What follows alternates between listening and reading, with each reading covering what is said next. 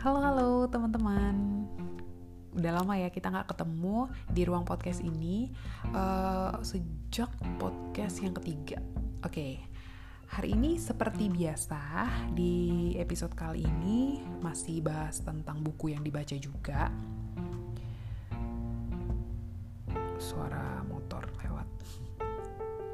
Hari ini kita akan bahas sebuah buku dengan topik yang menarik ya uh, buku ini ditulis oleh Henry Manempiring dan kalau kita baca di halaman terakhirnya beliau bilang sering disebut dia sering dipanggil Om Piring, unik namanya. Sama seperti judul bukunya yang dia tulis, uh, judulnya adalah Filosofi Teras. Teman-teman saya yakin pasti sering udah banyak yang tahu lah uh, buku ini karena dari beberapa sosial media aja seperti Instagram dan YouTube saya udah ketemu beberapa kali review tentang buku ini tapi singkat aja gitu. Nah hari ini kita bahas ini karena saya baru aja selesai membaca bukunya dan pengen berbagi apa yang saya dapatkan dari buku ini. Buku ini uh, dibantu ilustrasinya oleh Levina Lesmana dan ilustrasinya menarik sekali. Jadi nanti teman-teman kan bisa lihat sendiri di cover ya. Di sampulnya itu ada gambar tiga orang, yang dua orang pakai baju kekinian, yang satunya lagi pakai baju ala-ala Yunani kuno gitu. Uh, terus pegang ada di depannya ada gulungan kitab, terus dia lagi ngomong.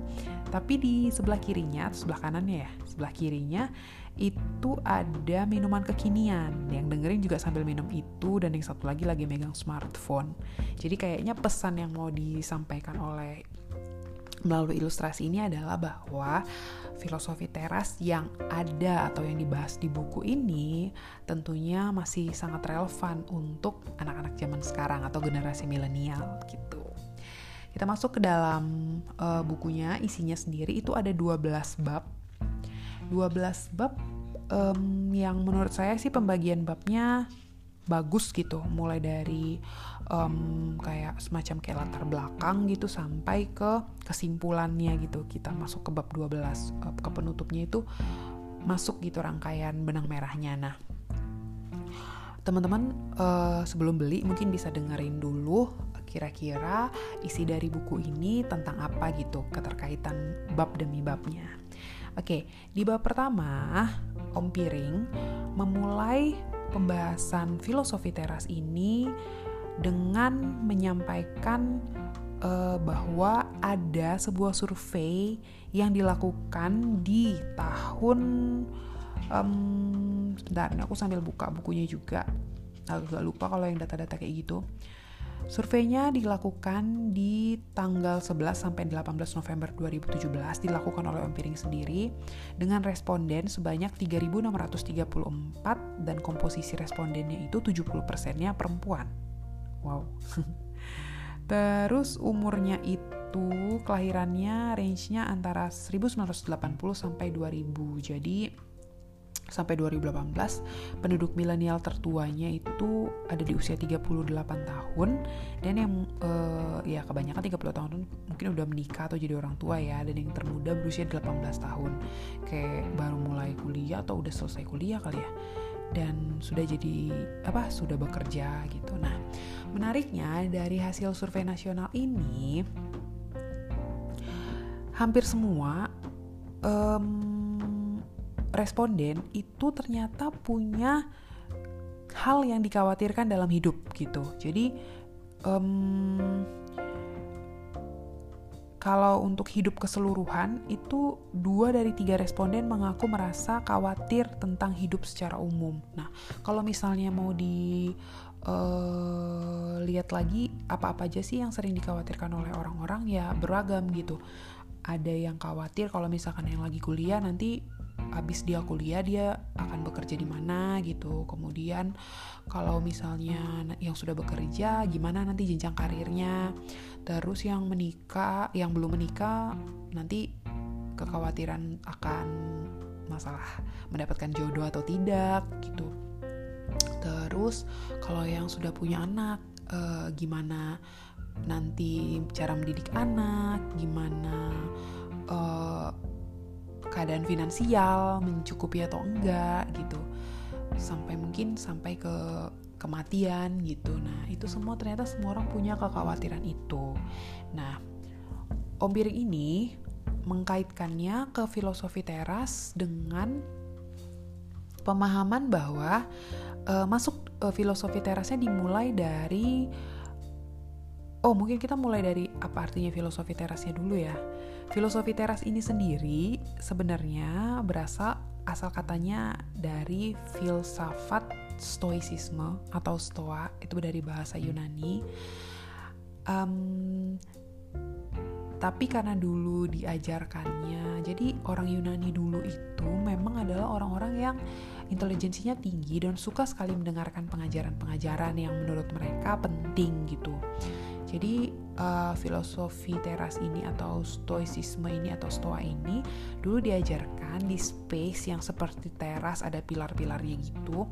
Nah, jadi kayaknya sekarang itu relevan kalau disebut filosofi teras gitu.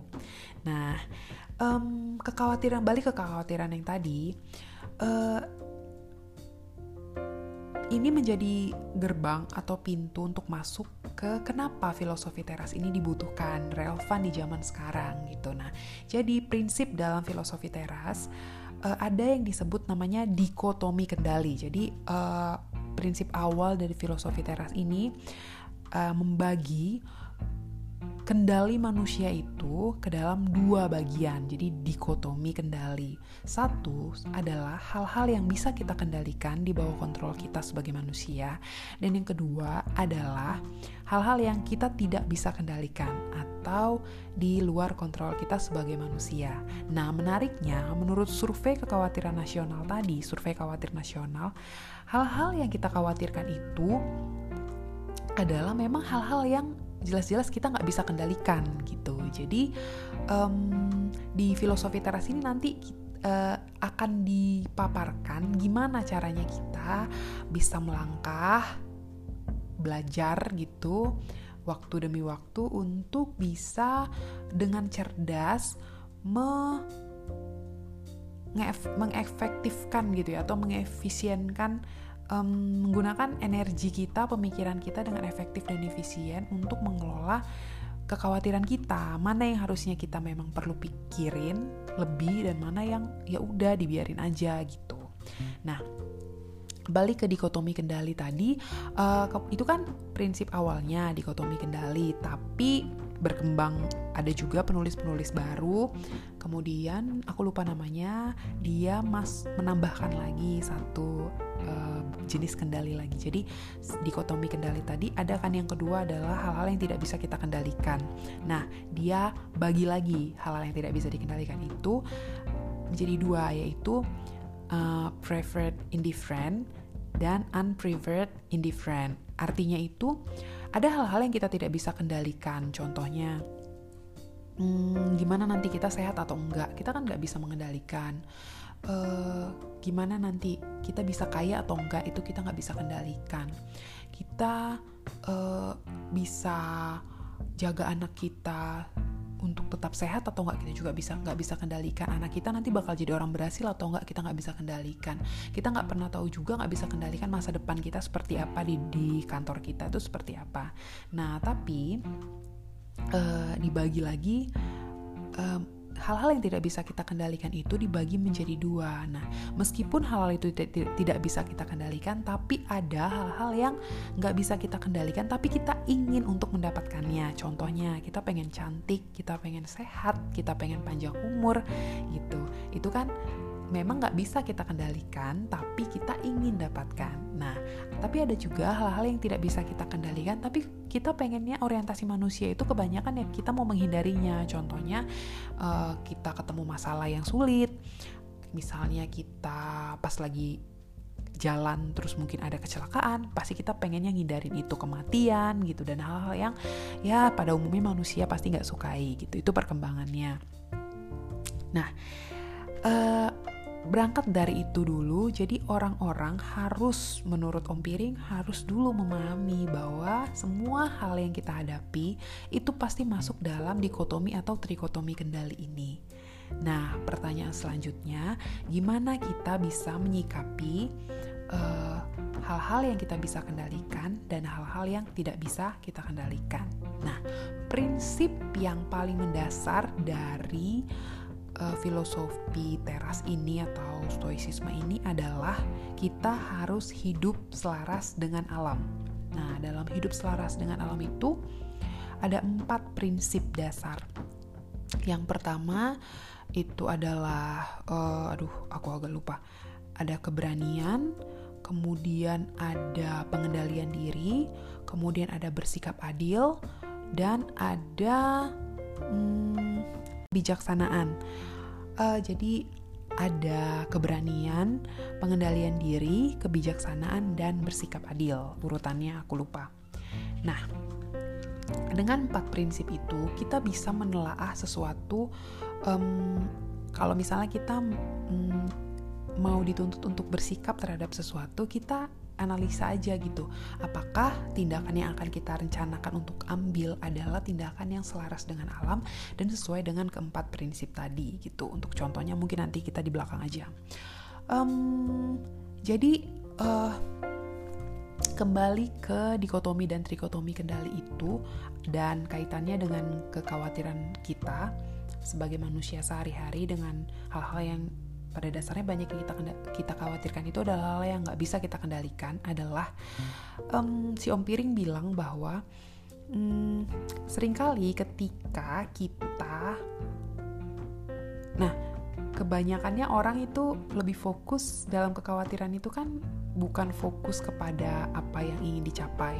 Uh, kalau aku sih dari sudut pandangku dari apa yang aku baca dari preferred indifferent sama yang unpreferred indifferent pasti kalau kita kaitkan sama kekhawatiran pasti orang akan lebih banyak uh, orientasinya ke gimana caranya menghindari hal yang buruk kan gitu. Makanya khawatir gitu kan.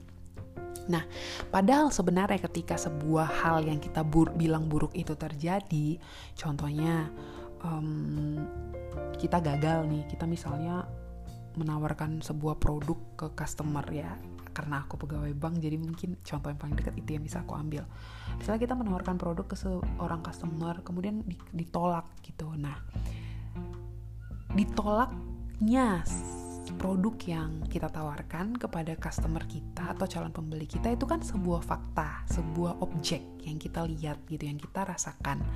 Tapi sering kali yang kita bawa dalam pikiran kita adalah value judgment kita terhadap objek itu. Nah, jadi kita ditolak itu satu hal, tapi hal yang lain adalah hmm, kita menganggap hal, kita menilai dan mengembangkan itu di dalam pikiran kita sebagai sesuatu yang buruk dan kebanyakannya justru pengolahan pikiran kita itu tadi yang mempengaruhi cara berpikir kita. Nah, ketika kita mengembangkan persepsi itu atau value judgment itu, um, aduh, ada beberapa hal di dalamnya yaitu ada tiga prinsip yang biasanya dipakai oleh manusia uh, lazimnya gitu. Yang pertama, dia akan um, golongkan hal itu misalnya gini, aku gagal, saya gagal menawarkan produk ke customer karena customernya nggak mau. Nah, saya langsung ngejudge, wah sial nih hari ini gitu, uh, gagal nih hari ini itu itu sendiri perasaan seperti itu sendiri udah mendatangkan uh, down gitu ya rasa down di hati kita gitu. Nah tapi biasanya manusia nggak sampai di situ, harusnya sampai di situ, tapi dia mengembangkannya lagi ke pemikiran yang lebih luas gitu.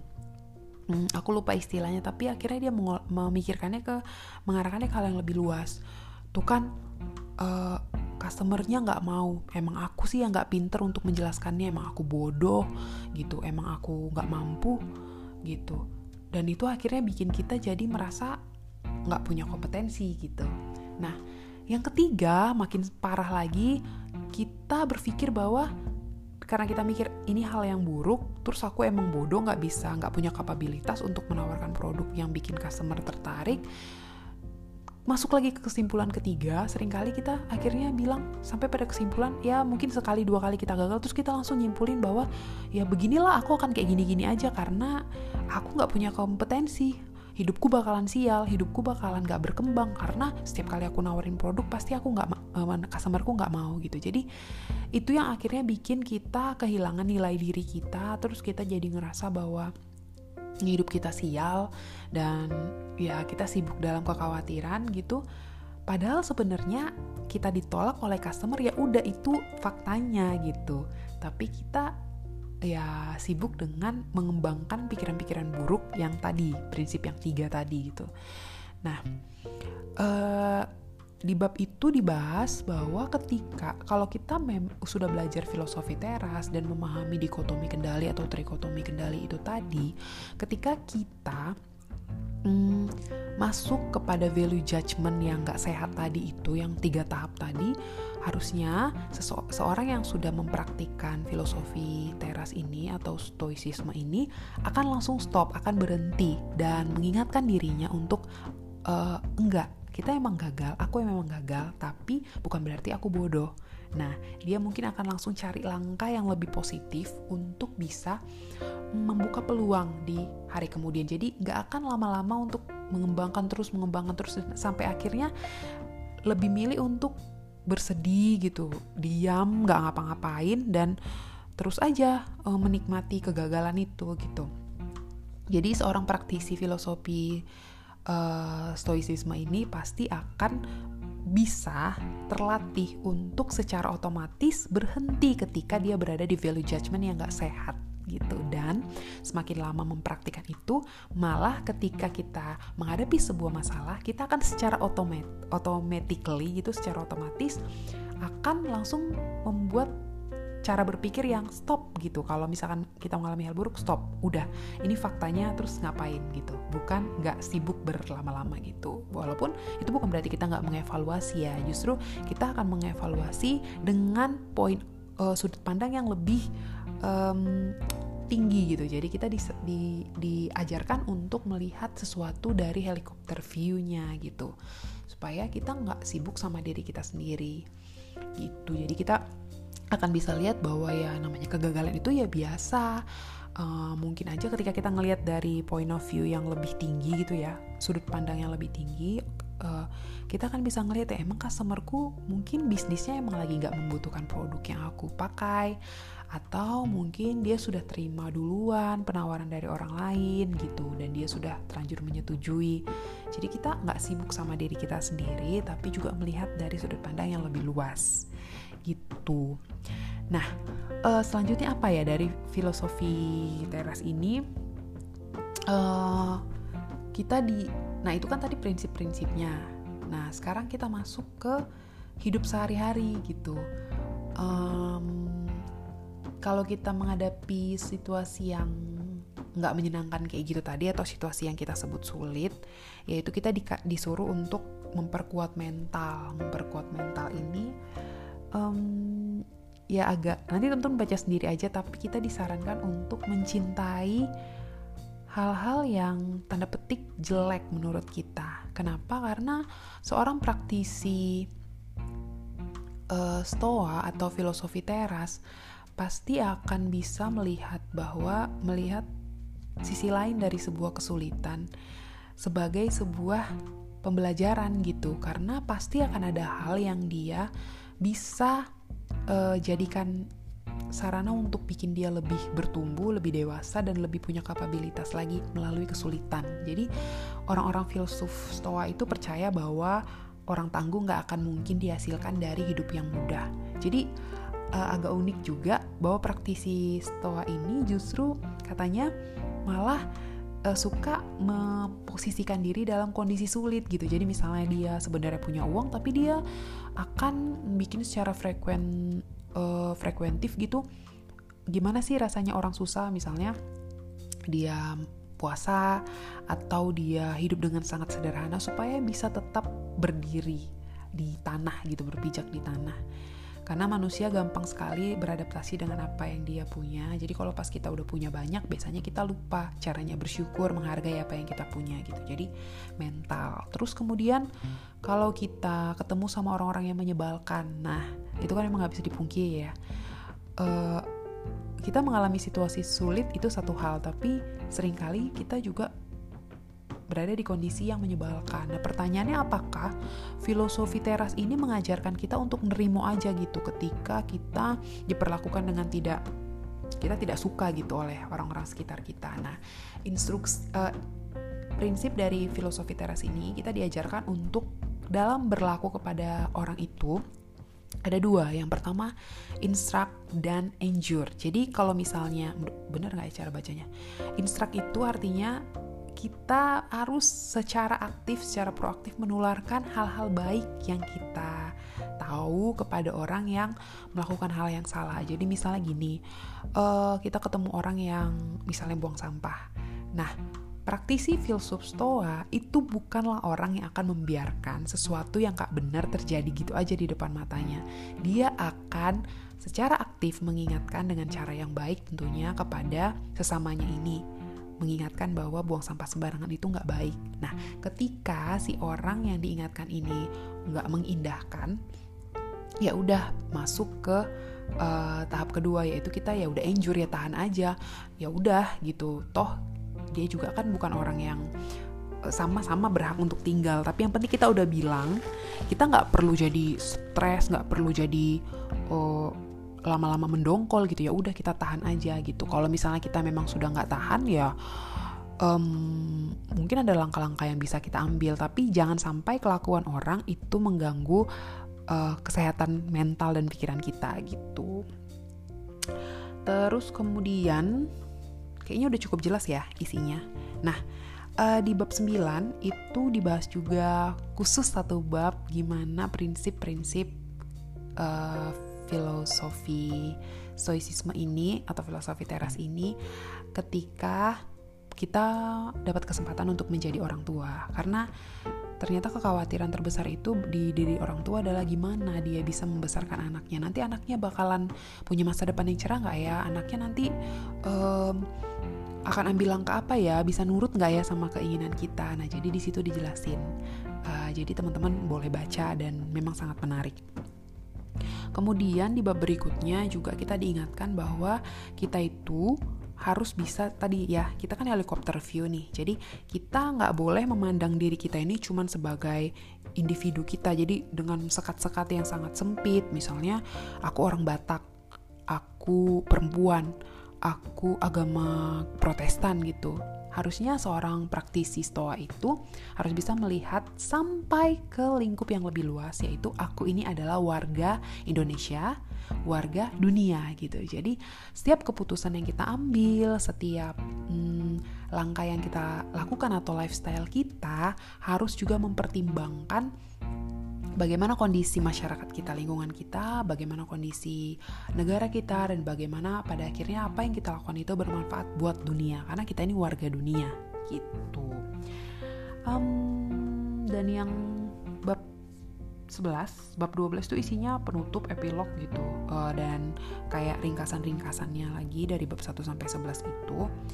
Um, di bab 11 dibahas tentang kematian. Ini banyak ya pasti hampir semua manusia takut ya akan kematian gitu um, diingatkan uh, melalui bab ini tentang bagaimana kita harusnya memandang kematian gitu. Tapi kayaknya bakalan terlalu panjang kalau aku bahas di sini. Nah, teman-teman uh, mungkin ada nilai-nilai tertentu yang kita anut. Nanti kalau teman-teman baca, ini baik sebenarnya. Aku pribadi ada beberapa hal yang memang nggak masuk dengan value yang aku pegang gitu. Ada hal-hal yang uh, aku udah tahu, aku baca, mungkin menurut ajaran agamaku gitu sudah lebih sedikit lebih apa kelanjutannya apa gitu ada tapi memang filosofi teras ini isinya memang sangat praktis untuk dijalankan sehari-hari gitu jadi Om Piring ini uh, membuat sebuah aliran filosofi yang pastinya kompleks ya. Namanya juga budaya berpikir